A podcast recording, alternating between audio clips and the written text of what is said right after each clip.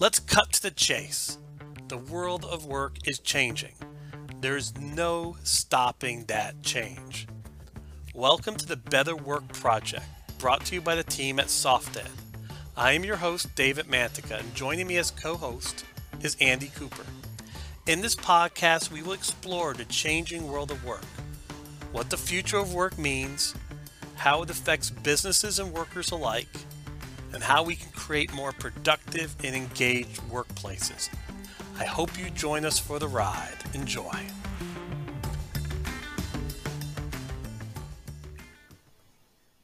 Welcome back to the Better Work Project. We're on episode 17. Episode 17, very exciting.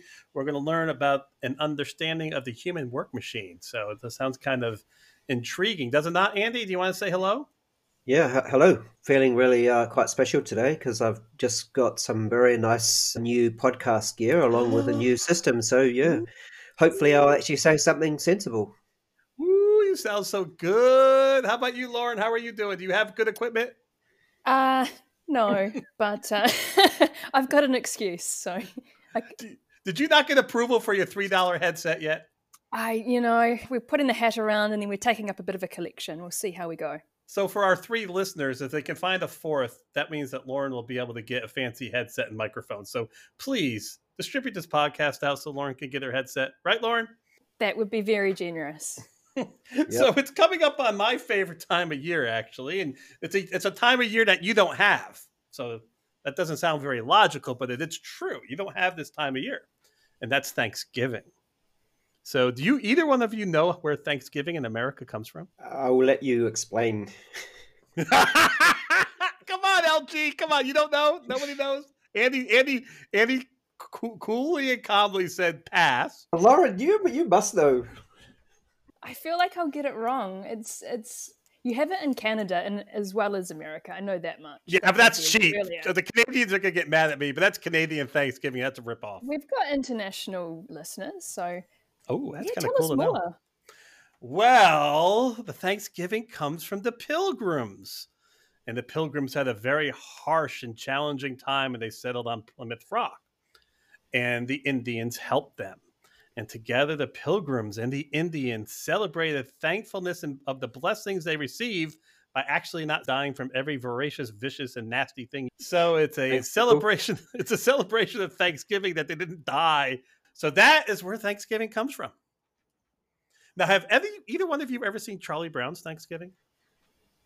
No. No. No. Can you Oh, tell- a, share with us about that too? no, no, I won't because that would be very annoying. But what I will say, it was the first time in 30 years that wasn't going to be brought on broadcast TV. It became a big Hmm. issue here, and they finally broadcast it on PBS, the public broadcasting system here in America.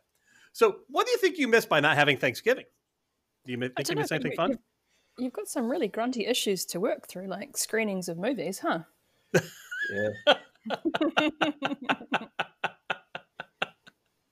but you, what do you mean by that? Explain that to me. I mean, we're in the middle of some other uh, global concerns at the moment, but priorities, right? Prior, exactly. Come on, it's America here. You folks have a big holiday coming up, and that's your Christmas. Yeah, Christmas time. Christmas in the summertime. And Andy's not talking. I don't think he likes holidays. Uh, yeah, no, I don't like them. I love them. I just came, just came off one, so you know, feeling good from the afterglow of having some nice time away. He's Yeah, it's- preparing for his holiday. By That's taking a right. So that to me, that's what Thanksgiving is. I mean, it's a celebration of connectedness and so on, but it would also be a holiday before a holiday. That's exactly right. I, I think you guys got to invent your own Thanksgiving to have a call it the holiday before the holiday. New Zealand. It's the holiday for, for the holiday. You know, get recharged and energized for the hit the Christmas season hard. What will we call it? we could put some um, marketing effort into that. Yeah. Andy, what do you think? Yep, we could. And would that be your 35th holiday and vacation day, correct? No, no, the fortieth. Oh. Very touche, brother. Very good Uh. comeback. I'm very proud of you, Mr. Andy. You got the you slapped the American in the face very well with a sarcastic yeah. comment. I mean, he, he's he's just feeling a little bit jealous because he gets all of was it two holidays over there? Yeah, David? two holidays, two holidays, yeah. and, and, and, a and a free gift card for a Happy Meal at McDonald's. That's well, you get. you get a turkey, so I don't you know. You call them holidays. You call them personal time off or something ridiculous. Right? Yeah, no PTO. It's pathetic, right? I'm gonna get in trouble for my fellow Americans. They'll never listen to us again. So, the topic itself, we're going to talk about understanding the human work machine, how our brains impact our success. Yes, we are we are work machines, and sometimes we're physical labor work machines, and that's really kind of how our body um, and our mind and our brain has evolved. But we're now knowledge workers, and our primary instrument that drives that the work we do is our brains. Now, how much do you know about how your brain actually works? In very pragmatic terms, how do you process information? What is your brain's default settings? Why do we react emotionally even in logical work environments? Even when we can think about something, what are the distortions that impact that thinking? So we get beyond this emotional thing, that challenge we have, then we have these other whole distortions to deal with. I think knowing these things do two things. One enables us, you, me, to self assess and self manage. We can protect ourselves from the distortions. And then two, it enables us, me, you, to better manage work and relationships and, and manage the work situations we find ourselves in. The reality is, it is no longer about what you can do, aka your technical st- skills. It's about how well you can get things done. And in all cases, that means how effectively you can work with others. Understanding the human work machine is the critical foundation to working very well and very successfully with others. So, with that, Lauren will ask the questions, and Andy and I will throw some thoughts and ideas out. Yeah, thanks, Dave. I'm taking over again. This is a really interesting topic, and it's one that you and Andy have a real passion for and a lot of knowledge to share. So, let's dive in. You mentioned knowledge workers, those that think for a living. But, Dave, break it down for me. If the brain is the human work machine, then what do the mechanics of our brain look like? And how do they operate to make a successful knowledge worker? Yeah, so you know when we, when we think about our brains, the first thing we have to think about is the fact that it operates on survival and efficiency. And Stephen Dowling did a really good job of digging into this in the um, Unlearning podcast that we did a few podcasts ago. And so it also focuses in on the status quo. And it, so it's always trying to protect us and it's always trying to operate as efficiently as possible. One of the reasons it does that is although it's 2% of our bodies, it's it takes up 20% or more of the resources to make it run that the body takes in. And the vast majority of times we actually do not provide enough stimulus, enough food, enough, you know, nutrients to let the brain actively operate at its highest, most effective level. So it goes into kind of that safe mode or that efficiency mode. And Daniel Kahneman from Thinking Fast and Slow dug, dug, into this and he talked about system one thinking and system two thinking. And system one thinking is when your brain works on this the stereotypical heuristic patterns and stereotypical thought patterns and stereotypical decision making patterns, which allows it not to have to think too deeply. And that gets us into a lot of problems because at first you, you act very emotionally when you're working off of system one thinking and then it's very difficult for you to solve any problems outside of those things that you've learned and experienced and touched and felt. But now, taking even a further step back from that, the evolution of our brain really has us processing the stimulus that comes to us through our eyes and light waves that gets transferred into our brain and images and thoughts that the brain processes in our ears, it's audio waves that then get processed to electrical stimulus that gets processed by the brain. So, really, our eyes don't see, our ears don't hear, our brain interprets that and interprets it through perception, which ties back to memory, and that's tied to, into the limbic system. And inside the limbic system is where you get your three F's your freeze, your flight, or your fight. So, everything that we process initially goes through that because from an evolutionary biology perspective that was to protect us right? So if i meet saber-toothed tiger in the wilderness my cortisol shoots through my body my muscles get all strengthened blood flow goes to my extremities so i can either fight or i can run. Now tying all this together the other kind of bias that lends itself that you'll see throughout this discussion is the bias of preservation around trust and competency in how we judge people, and pessimism. So, from an evolutionary biology perspective, when I'm a cave person and I go meet another cave person, the first thing I'm doing is I'm looking at that cave person for trust and for competency. One, can I can you hunt saber-tooth tiger and do a really good job hunting saber-tooth tiger with me? And then number two, are you going to kill me after we get the saber-tooth tiger and eat it all yourself? So we have to understand that this is hardwired into our system one emotional thinking that we're judging people at that trust and competency level totally instinctively without even realizing it. Then the last piece is pessimism, and pessimism evolves into our negative self talk and into our cognitive distortions because a pessimistic person will survive in a highly chaotic environment. So if there's if I'm a cave person, there's rumbling in the bushes. If I don't go to that 10 out of 10 times, I survive. If I'm an optimistic person, I go to that, you know, every time. One of those times I'm going to die because the something in the bush is going to eat me. So ultimately, evolutionary process is survival of the fittest. The one who's smart enough to stay away from the rustling bush is going to drive that pessimism as a survival technique. So that was a lot of coverage, but I think it fundamentally it starts being able to give you a foundation that we can build off of in the next parts of the conversation around the limbic brain, processing information first, so you're dealing with the emotional response, and then the evolutionary biology issues which drive our cognition if we ever get there to have a pessimistic tone to it. Make sense? Yeah, it makes sense. I think it's uh, the book provides a really good overview of the dynamics of the brain, and I like how he describes system one and system two. It kind of provides a, a relatively simplistic way to view it. System one being fast, intuitive, and emotional, and system two, on the other hand, being slower, more deliberate, and more logical. Andy, your thoughts on this? Yeah, I think agree. That's quite a good, you know, it's, it's a good way of summarizing some very complex uh, systems in the brain to, to deal with to deal with life. And I think the the point that comes from that book is to be aware that under what circumstances these systems get triggered and also how to sort of override the one system, particularly system one, to try and provide a more thoughtful approach to, to life. You know, Andy, it's interesting the way Lauren said that too, because it's about speed. If we allow ourselves to react constantly, we're never going to bypass that system one and the emotional responses that system one dictates. It's only through pushing ourselves to take a step back, process the information that we're given, think through it, can we push ourselves into that system two thinking where we can start getting more logical. We can start seeing deeper correlations. We can start seeing non intuitive connections.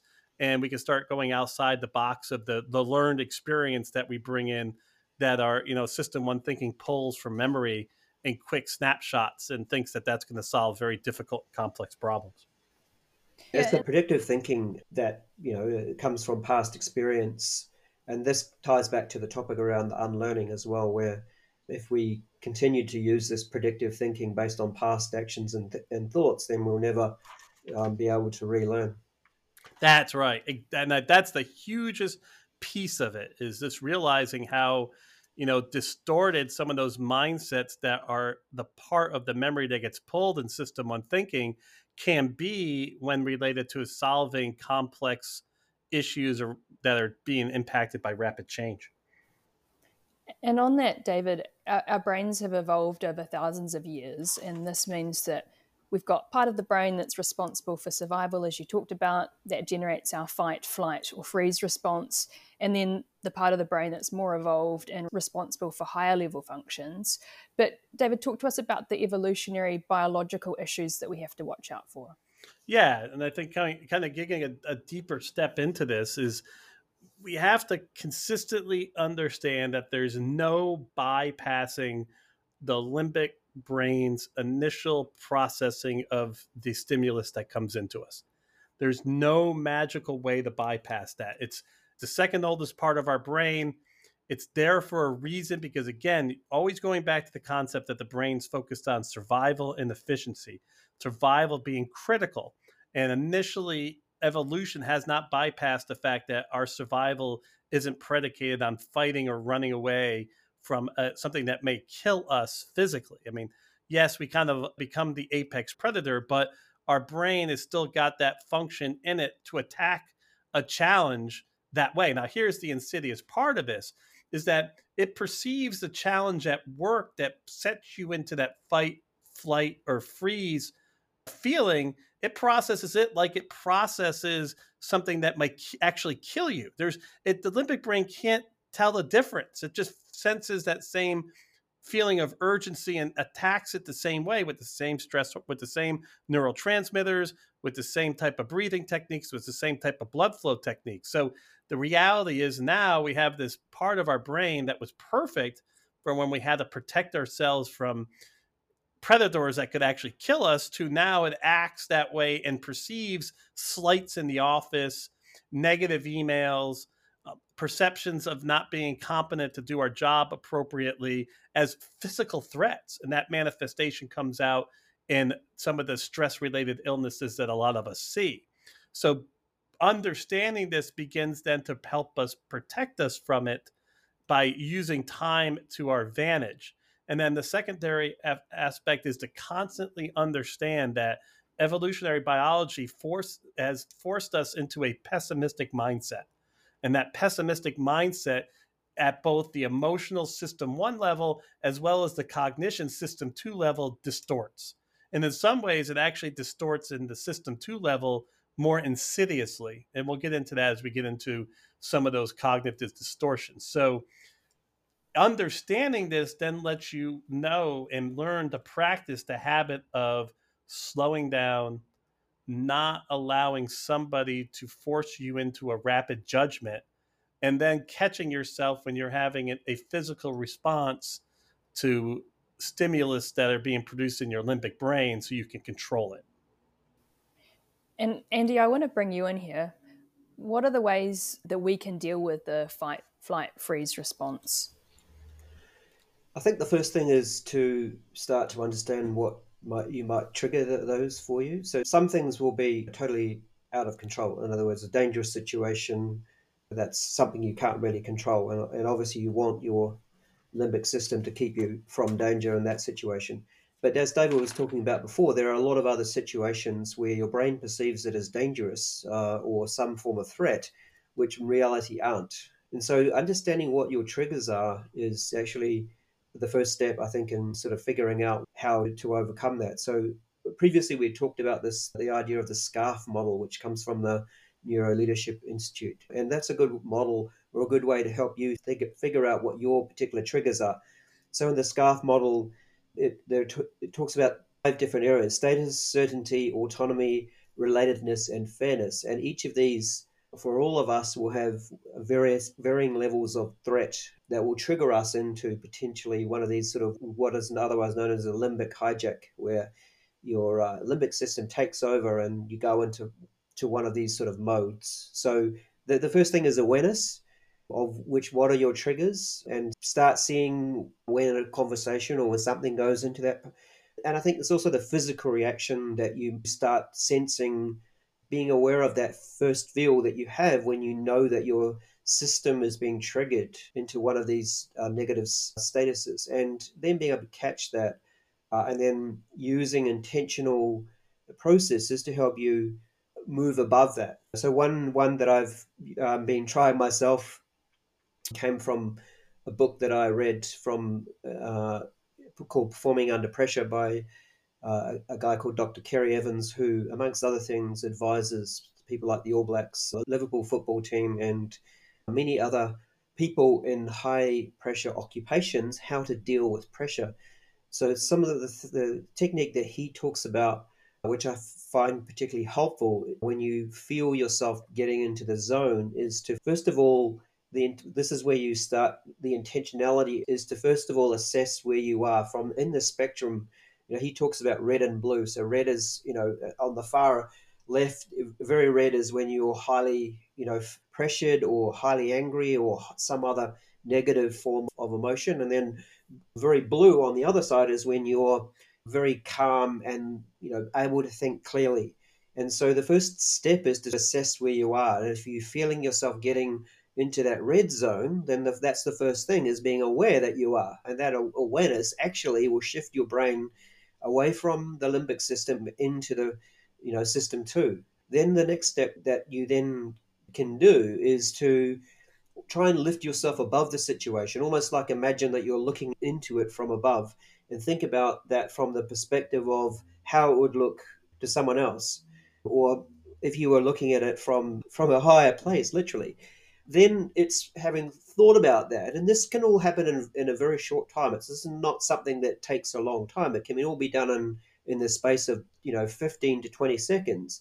Then the next thing is to decide what is the action you actually want to happen or what's the action that is likely to achieve a good outcome. And then it's to do that. So it's the intentionality that is what can help you first be aware of where you are, and then secondly, be able to move your way out of that type of situation, which may well lead to you know a bad situation. Yeah, and actually, um, Andy, Jessica Katz in one of our previous podcasts provided a really useful model. It was a T model thought, emotion, and action, and just trying to get curious about what the thought is that's generating the emotion, which then can help you in terms of the action. Yep. But I want to shift gears a little bit and I actually stumbled across interesting uh, research recently that kind of highlighted how there's a difference in how women experience a survival response. So rather than this fight flight mode, women often adopt a tend and befriend approach. And we've seen this actually play out here in New Zealand from our Prime Minister in response to COVID 19. It's played out in terms of the communication, for instance. We've had really clear communication about being kind and looking out for one another and acting as a team of 5 million, perhaps not your usual or expected political messaging. David, that might sound pretty strange at your end in the US. What's your take on that? That's that's interesting research. It, it, would make sense. It would connect in with you know how women operate as leaders, both intuitively, especially intuitively, and in some ways non-intuitively, thoughtfully as well it is a strong positive survival technique to bring folks together. It necessarily it could be broken easily under somebody's fight flight and freeze mentality because you get very very individualistic when under survival. That's when your brain is acting in survival mode you become very selfish. And the more fearful you are the more selfish you get. So it's actually a wonderful thing that happens in you know some of the population means you could protect us and i also kind of jokingly think at some point as we continue to evolve that would be one of the most beautiful things that happen in our evolution is that we get away when forced into the three f's or forced into the limbic emotion of getting it so personal so individualistic and starting to think about it in terms of helping each other and helping you know those around you instead so that actually it's a pretty powerful thing that will would better society if that could be that could happen to us from an evolutionary standpoint.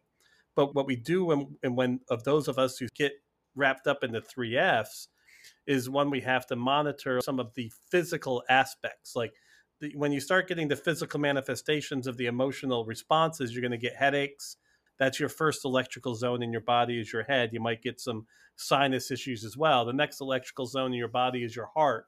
So, heart palpitations, heart stress, pains in your chest. You might get shortness of breath. You'll do the chest breathing instead of the diaphragmatic breathing. And then ultimately, you'll start getting your, your third electrical zone is in your stomach your intestines, you'll have stomach issues. So those are the three. And then it'll begin to get worse because as you do the chest breathing instead of the deep breathing, your body will reduce more oxygen going into the brain as the oxygen continues to be pushed to the extremities. And then you'll end up getting into a panic attack situation or potentially even hyperventilating. And as you get deeper and deeper into this, it becomes more me, me, me, me, me. To instead of fighting, sometimes fighting through that means to be thinking about the others around you. So that's kind of even more how insidious it gets, as, as Andy says, you get caught in that limbic mess. Yeah, into a bit of a spiral. Andy, do you have anything to add to that? No, I think David said it quite well. Yeah, he did. He did. I guess um, just exploring the differences between men and women, it's really interesting that imposter syndrome is experienced more commonly in women and, and actually, really interestingly, more often in high achievers. But almost everyone experiences negative self talk and self doubt. Mm-hmm.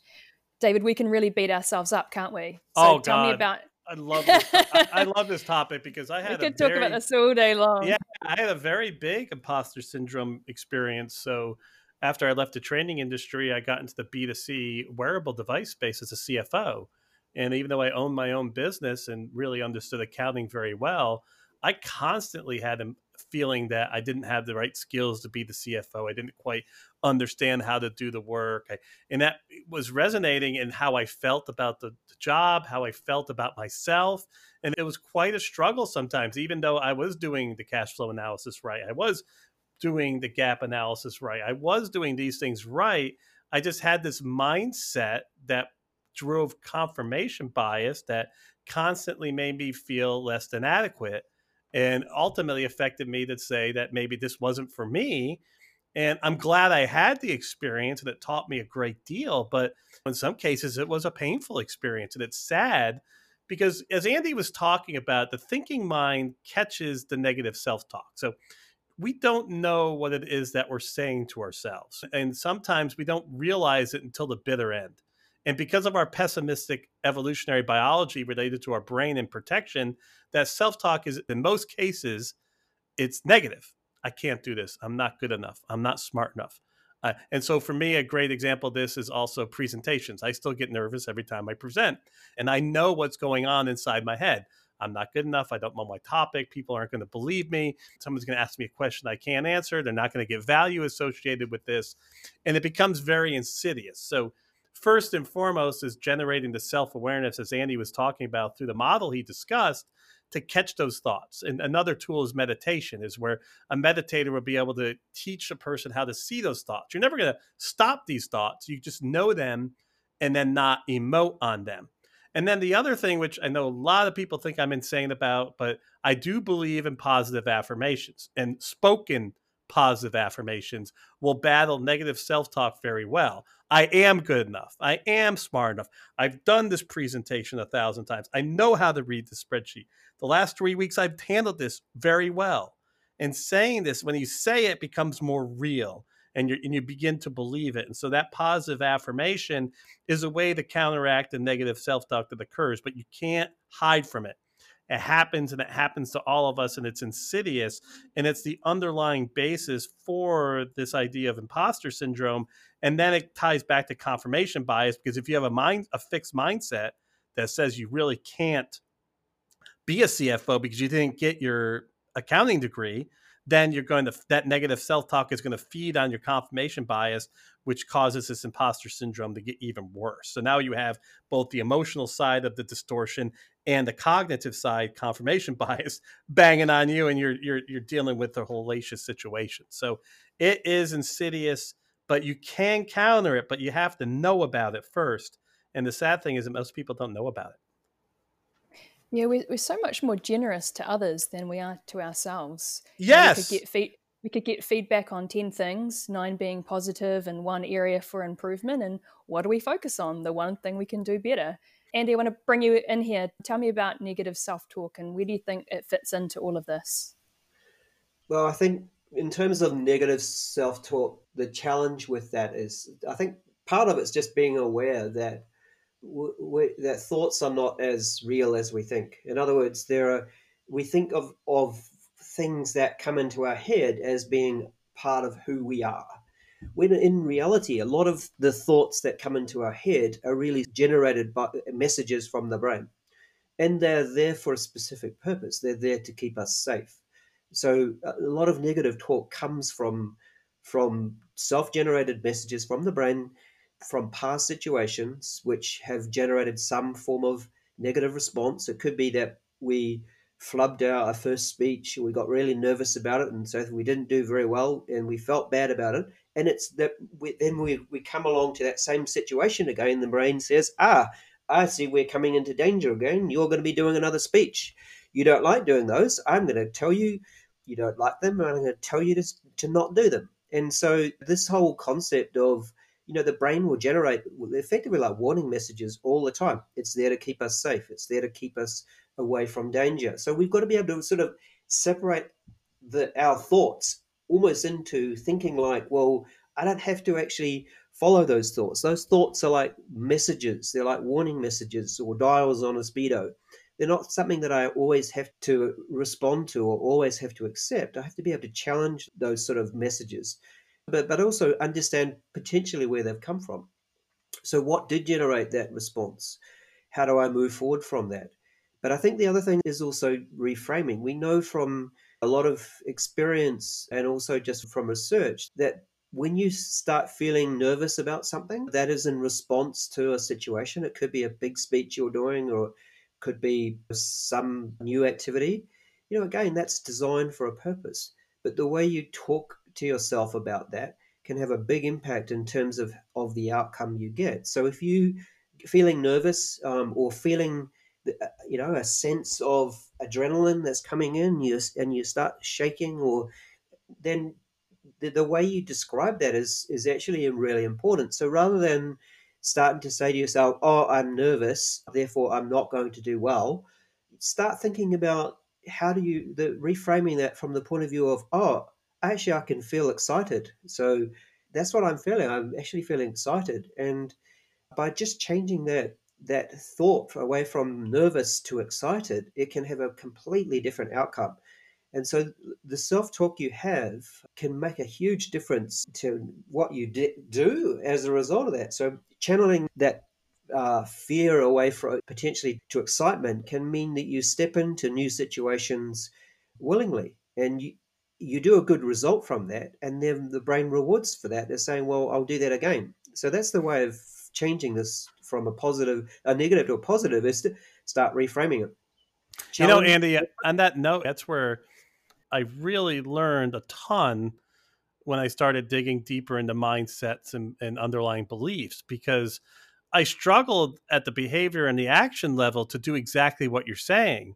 And what I realize is that my behaviors and actions were being counterbalanced by those underlying beliefs. And you talk about the growth mindset. I know you talk about the growth mindset and the fixed mindset a lot, especially in your adaptive leadership presentation. I think this is what happens is to really attack that negative self-talk, you kind of break the memory's understanding of your previous mindset. Break that fixed mindset and change it to a growth mindset. So when at least when the brain is pulling from memory to attack the limbic system. It's a memory of a mm, growth orientation, I can do it mindset compared to, oh, only somebody who has done 10 TED Talks can actually do this type of presentation. And I think it comes back to awareness, right? I wasn't even aware, even up to a few months ago, as I, I did some therapy work, and the therapist really helped me dig into mindsets and underlying beliefs that I was incredulous, I was clueless about. It's insane what we don't know. Let's jump into that. So, our mindset can really impact our motivation, our achievement, and self regulation.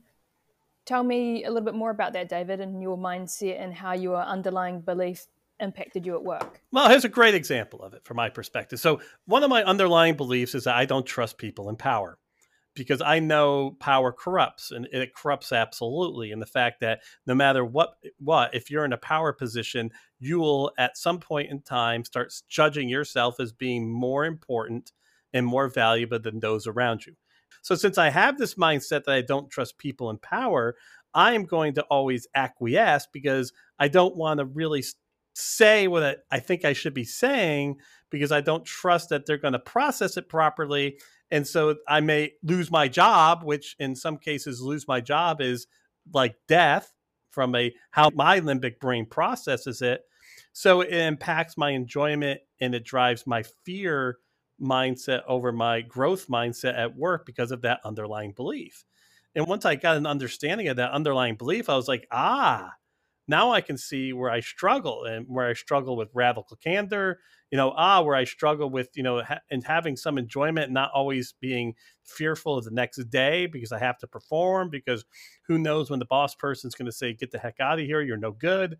And it, that's the amazing power that a heavily used, forgotten mindset that gets pulled from memory and system through thinking can have on your one quality of your work, your quality of your life, and your ability to grow and prosper in, in rapid change. Wow, that's a really interesting one. But so you've been a leader and you've experienced a level of power. Did that also help to shift your mindset? No, because every day I was processing it. My God, every day I used to have to fight it. I, I don't mean to sound so like the hyperbole sounds like you know I got the American hyperbole going on. It should be on CNN or Fox at this point in time with the way it's sounding.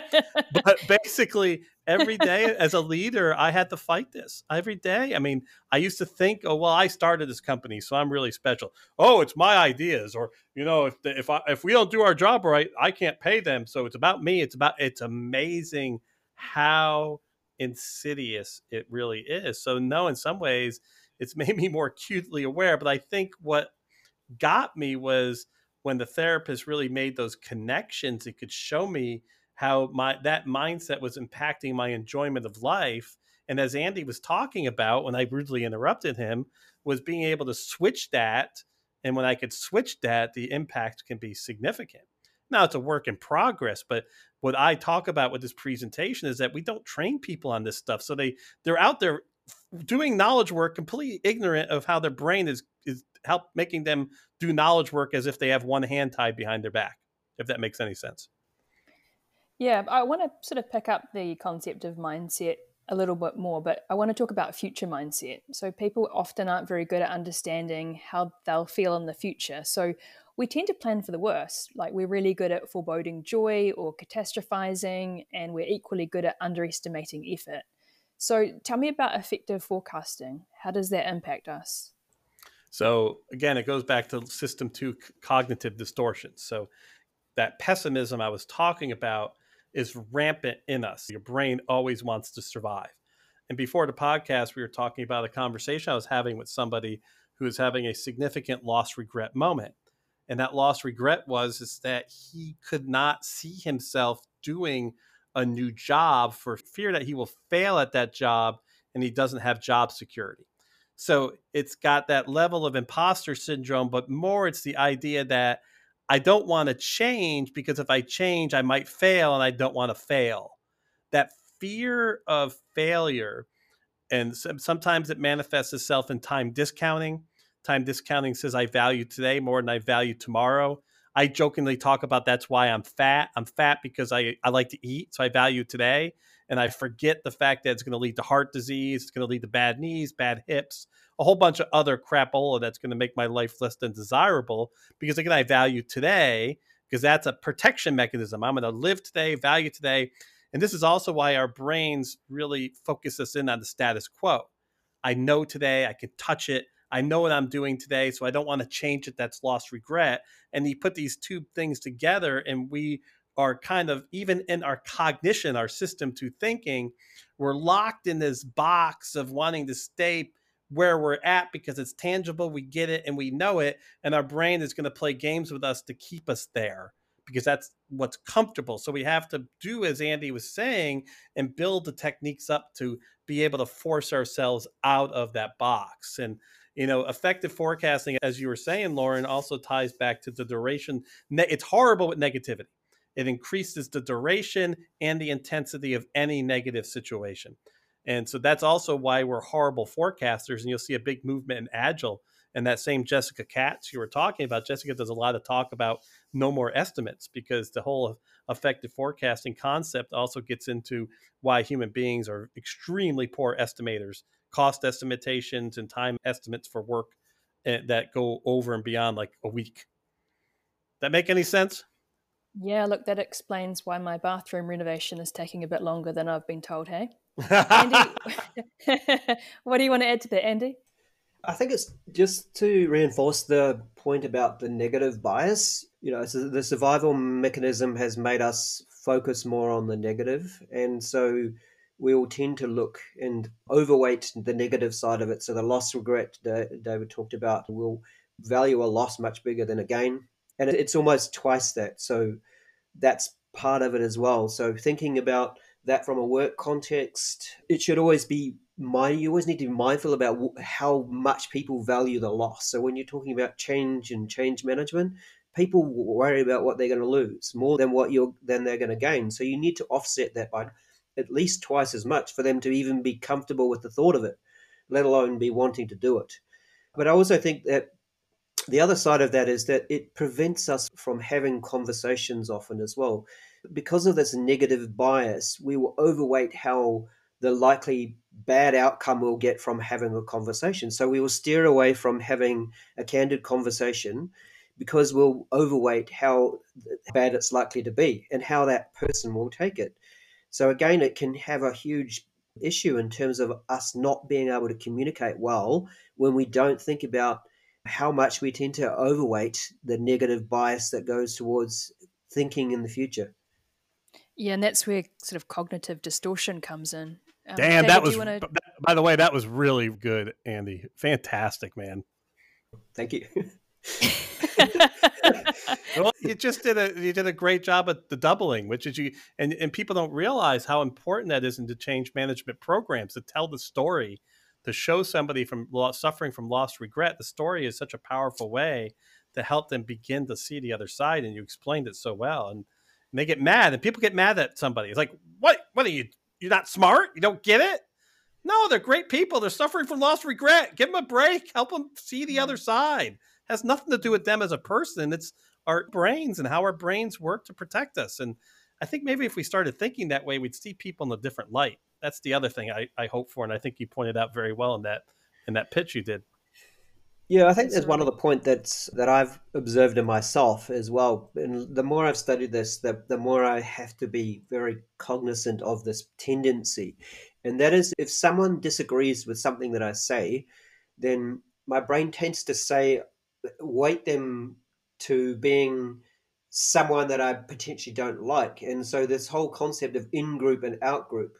And so then everything that that person says from that says that from that point on, I then I'm not listening to or I'm not actually th- evaluating on its merits. And so I've got to become very aware that just because someone doesn't say or doesn't agree with what I'm saying, that I don't want to cast them into an out group and then stop listening. So that's something that's that I've become very aware of is to prevent myself from trying to sort of judge people and push them into a group that then makes me in a way a worse person and not live my own personal values. I, I love it. completely agree. Hard to do, right?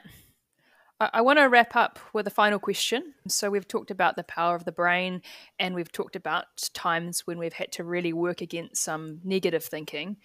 I want to finish with some techniques from both of you to help our lizard brains and our more evolved brains to deal with knowledge work. Final thoughts? On my side, walk, walk, walk. Exercise is a very powerful tool to get the right neurochemicals in your brain to start feeding a better and stronger growth mindset. It doesn't have to be that fast, at least 30 minutes a day. It's a very powerful way to get some of the neurotransmitters going to help you battle this on a consistent basis. So that's number one. I think number two is meditation is a tool that us folks in the West don't understand at all. And to get a better understanding of our thought patterns by practicing meditation, the book 10% Happier by, by Dan Brown's a phenomenal funny, interesting story about how it helped him see things clearly when he understood the things he was really saying to himself. So that's number two. And then and number three is, you know, Andy talks a lot about atomic habits and tiny habits. Using tiny habits tied to the 30 day challenge to help build some positive habits to get you in a proper mindset. And then the last thing I'll say is learn about how your brain operates. You know, dig into it more. And when you dig into it more, you can start having some aha moments. And from those aha moments, you can begin practicing some of the skills to make you enjoy life better. I mean, when I was at my worst in my early 30s, 30s and was suffering a huge stress related anxiety attacks, and it took a nurse to say to me, Hey, you don't have to live this way. And I'm like, What? I mean, I had no idea what was going on with me. And it just took one person to point that out for me to go down this path to begin learning about what was happening that it made all the difference and my life could have been significantly worse. So education helps you control these issues and get you a better perspective on what's going on. Uh, so a couple of other thoughts. I think the one that i am personally aware of and that i now totally believe in is that the foundation of of a good day is a good night and that typically means a good sleep. So having you know, at least seven hours of good sleep is actually, I think, the foundation for a knowledge worker to have to start a good day. Followed up by, as David said, by exercise, frequent exercise. I think that again has huge benefits for us in terms of neurological and physical. And then other things that David, I think, again, agree with medit- the whole concept of meditation is something that personally I found quite interesting. I've just read a book about breath and how important different breathing techniques are. So understanding more um, about how often simple things like not breathing um, through our nose but through our mouth can have an impact in terms of the amount of oxygen or carbon dioxide we have in our system, which can impact quite a bit our physical and mental well-being. So some fundamental things in breathing, some of which are covered in meditation. Other techniques, just in terms of if, if you're trying to learn something, first thing is focus. So try remove your distractions to be able to tell your brain that it's important. So therefore focus on something is the first step to learning. Then the next step to make that learning stick is to have a good sleep and literally your brain will then take that learning and then transfer that into long term during that time and then then through repetition. So then it's about repeating that over time as well testing your brain to see how much you recall. And you'll then find that if you follow those sort of things you'll actually start active learning and train yourself. Now one interesting um, piece of information that i've recently learned is that the, one of the reasons that why people stop learning is because learning is actually quite hard. So when we actually look at it from a physiological point of view, when you start learning, the brain generates norepinephrine, which is a, a type of adrenaline in your brain, and which basically is a stimulant for your brain to say, start taking notice of this. Now, that feeling is actually quite uncomfortable. And so literally when you start learning, you're going to feel some discomfort. So one of the reasons we do it, perhaps we don't want to learn is because we don't want to feel that discomfort. So getting actually comfortable with the fact that you will feel uncomfortable when you start learning is actually how we actually can start doing more learning. And then the other thing that goes with that, which is another recent piece of information, was, and this is some new neuroscience around learning, is if we want to to make learning and any form of new habit stick, then rather we, we've got to get good at rewarding the struggle. So when I am feeling whatever I'm doing at the hardest point, you basically say to yourself, "This is hard, but it's good." You know, and and reward yourself. And when you do that, your brain releases some dopamine, which over time starts to then reward struggle. And when you reward struggle, is when you learn. So some new inter- interesting information I just sort of come across, which I find quite fascinating, and have started to apply, and it's started to help me progress in in my learning and in, areas that t- traditionally I found tough. Yeah, that's really interesting, Andy. I, I, like you talking about recognizing that you won't be great on your first attempt. So, you know, we understand that you can't pick up a violin and, and play the first time or play well, but we often expect to with knowledge work. Yeah, exactly. It's... So in a way, it's saying reward the struggle. So mm. get used to, you know, whenever you're feeling something struggle, actually tell yourself, this is good. This is how I'm learning. And, and this is, and you release the dopamine, which will then actually make you feel better. And then over time, you start actually looking forward and looking for the struggle. And I think this is what they're now understanding the reason why the people like the Navy SEALs and those the high performing athletes, the difference between the ones that are high performing or not are the ones that can actually in that struggle reward themselves to keep themselves going when it gets tough. Great stuff, well, man. Great stuff. Thank you both. That was a, a great discussion and there was a lot to unpack. I want to thank you for your candor and for sharing your stories. That was episode 17. Thank you for joining us, and we'll see you next time on the Better Work Project. Thank you, Lauren. Thank you, Andy. Thank you for joining us on this edition of the Better Work Project. If you like this episode, please be sure to rate, review, and tell your friends and colleagues about it. If you have specific suggestions or ideas for future podcasts, please do not hesitate to reach out to us. Continue to fight the good fight. We'll see you next time on the Better Work Project. Thank you.